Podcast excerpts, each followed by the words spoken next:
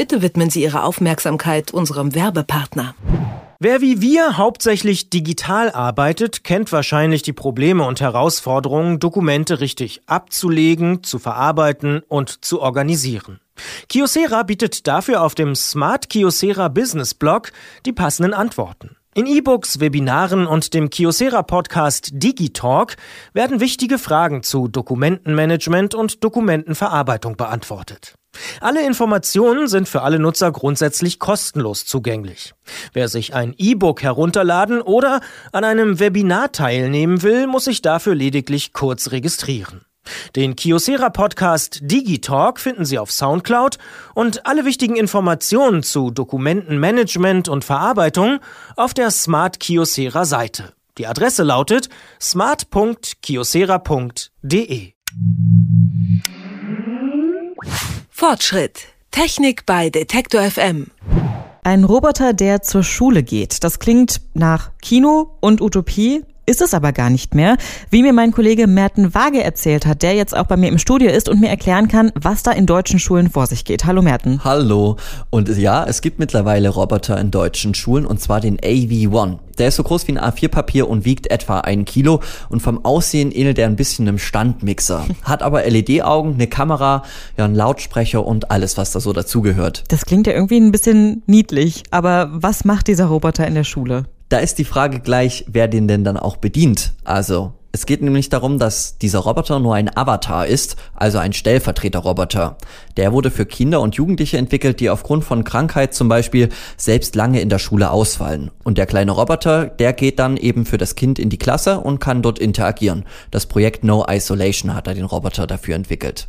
Aber wie wird dieser Roboter dann gesteuert? Stelle ich mir das vor, dass das Kind zu Hause krank im Bett liegt und eine Fernbedienung hat oder wie funktioniert das Ganze? Ja, eine Fernbedienung ist vielleicht ein bisschen 90er. Mittlerweile hat das Kind ein Tablet und das ist mit einer App mit dem Avatar verbunden. Oliver Bünte vom Fachmagazin CT kennt das Gerät schon ein wenig besser und hat mir die Steuerung dann so erklärt. Steuern heißt, man wischt auf dem Touchscreen des Tablets nach links, dann dreht sich der Kopf nach links, man wischt nach rechts, dann dreht sich der Kopf nach rechts.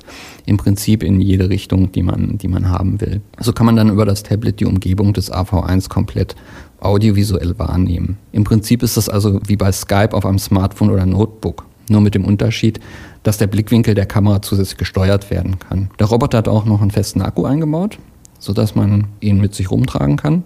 Etwa sechs bis acht Stunden kann man dann den Roboter mobil einsetzen. Insgesamt ist die Bedienung so einfach, dass Kinder eben schnell und intuitiv mit dem Gerät arbeiten können. Okay, und durch den Lautsprecher und die Kamera kann das Kind dann ja alles sehen und wahrscheinlich auch mit den Mitschülern sprechen oder auch mit den Lehrern?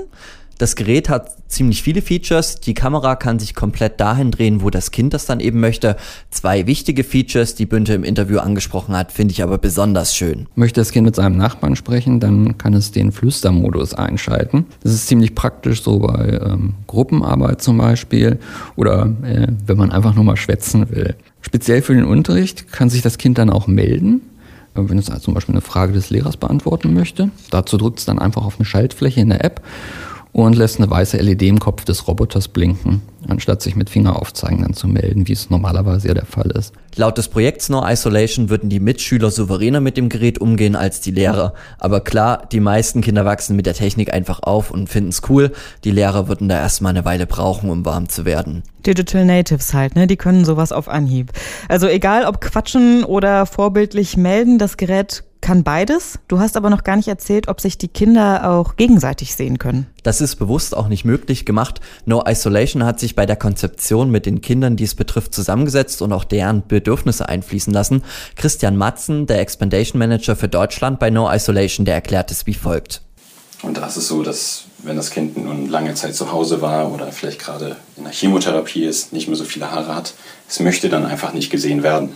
Also es ist immer dieser man muss immer sehen, was möchte das Kind, was können sich andere vorstellen, was das auch können sollte. Und da hat definitiv das Kind Vorrang. Deswegen wird natürlich über andere Features gesprochen, die in Zukunft vielleicht helfen können, aber ein Display im Roboter wird es sicherlich nicht geben. Wer betreut diese Geräte dann aber in der Schule? Gibt es da Lehrer, die so eine Art Taskforce dafür bilden? Im Idealfall macht das natürlich die beste Freundin oder der beste Freund. Der Roboter wird dann nämlich auch mit nach Hause genommen und dort dann auch aufgeladen, aber abends kann dann auch noch mit der besten Freundin zu Hause gequatscht werden. Christian Matzen hat im Interview da auch erklärt, dass es schon sehr, sehr schöne Geschichten von den Kindern gibt, die schon einen Avatar-Roboter haben. Aber etwas Besonderes sind natürlich die Geschichten, die man, die man selber miterlebt. Und äh, da denke ich immer an, an eine Situation, wo ich gerade in dem Moment beim Kind angerufen habe, das gerade zum ersten Mal wieder mit dem Klassenverband verbunden war. Und da bekam ich sehr schnell mit, das war am Kichern und so, da passierte wohl gerade irgendwas Witziges in der Klasse.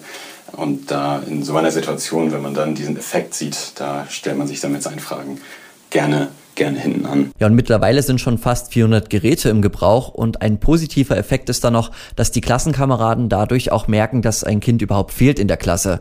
Ich meine, du kennst das bestimmt. Früher, wenn jemand weggezogen ist aus der Klasse oder lange krank war, da hat es nicht lange gedauert und schon war das Kind gefühlt nie existent gewesen. Aus den Augen, aus dem Sinn quasi. Klingt alles erstmal sehr positiv. Gibt es denn auch noch Schwierigkeiten oder Probleme mit dem Gerät? Christian Matzen meint mit dem Gerät an sich nicht. Die Testphase hat ja schon in Schweden oder in Norwegen ist sie schon viel länger als hier in Deutschland. Es sind eher noch Probleme mit Schulen und auch mit der Bürokratie in Deutschland. In Deutschland spielt es sicherlich eine Rolle, dass noch nicht jede Schule mit WLAN ausgerüstet ist. Der Avatar funktioniert grundsätzlich übers Mobilfunknetz, damit man eben diese räumliche Unabhängigkeit hat aber eben auch übers WLAN. Und äh, wenn man dann eine Schule hat, in der es noch kein WLAN gibt, die aber auch wie so ein Stahlbetonbunker gebaut ist, dann kommt der Avatar natürlich an seine Grenzen. Ein anderer Aspekt ist, dass äh, der Prozess, bis der Avatar zum Einsatz kommt, noch relativ lang ist. Wir bemühen uns ja darum, das möglichst unbürokratisch und schnell zu machen, dass dem Kind schnell geholfen wird und es schnell wieder im Alltag teilnehmen kann. Aber es ist natürlich etwas komplett Neues und da muss man viel Aufklärungsarbeit leisten, darauf hinweisen, dass es nur eine Live-Übertragung ist, dass keine Aufzeichnungen gemacht werden können und so weiter. Und äh, da muss am Anfang einfach immer viel um Vertrauen geworben werden. Insgesamt sind aber rund 75.000 Kinder und Jugendliche in Deutschland betroffen, denen eben damit geholfen werden kann. Deswegen denke ich, dass nach einigen Tests und auch mit der Zeit die Gesellschaft an solche Avatar-Roboter in Deutschland gewöhnt werden kann. Ein Roboter, der als Avatar für Kinder in die Schule gehen kann, die es für eine Weile eben nicht können. Mittlerweile gibt es die auch in Deutschland und an einigen Schulen wird das Gerät auch schon verwendet. Vielen Dank für die Information, Merten. Ich danke dir. Fortschritt. Technik bei Detektor FM. Kiosera liefert mit dem Smart Kiosera Business Blog die passenden Antworten zu Dokumentenmanagement und Dokumentenverarbeitung. Den begleitenden Kiosera Podcast Digitalk finden Sie auf Soundcloud und alle wichtigen Informationen auf der Smart Kiosera Seite. Die Adresse lautet smart.kiosera.de.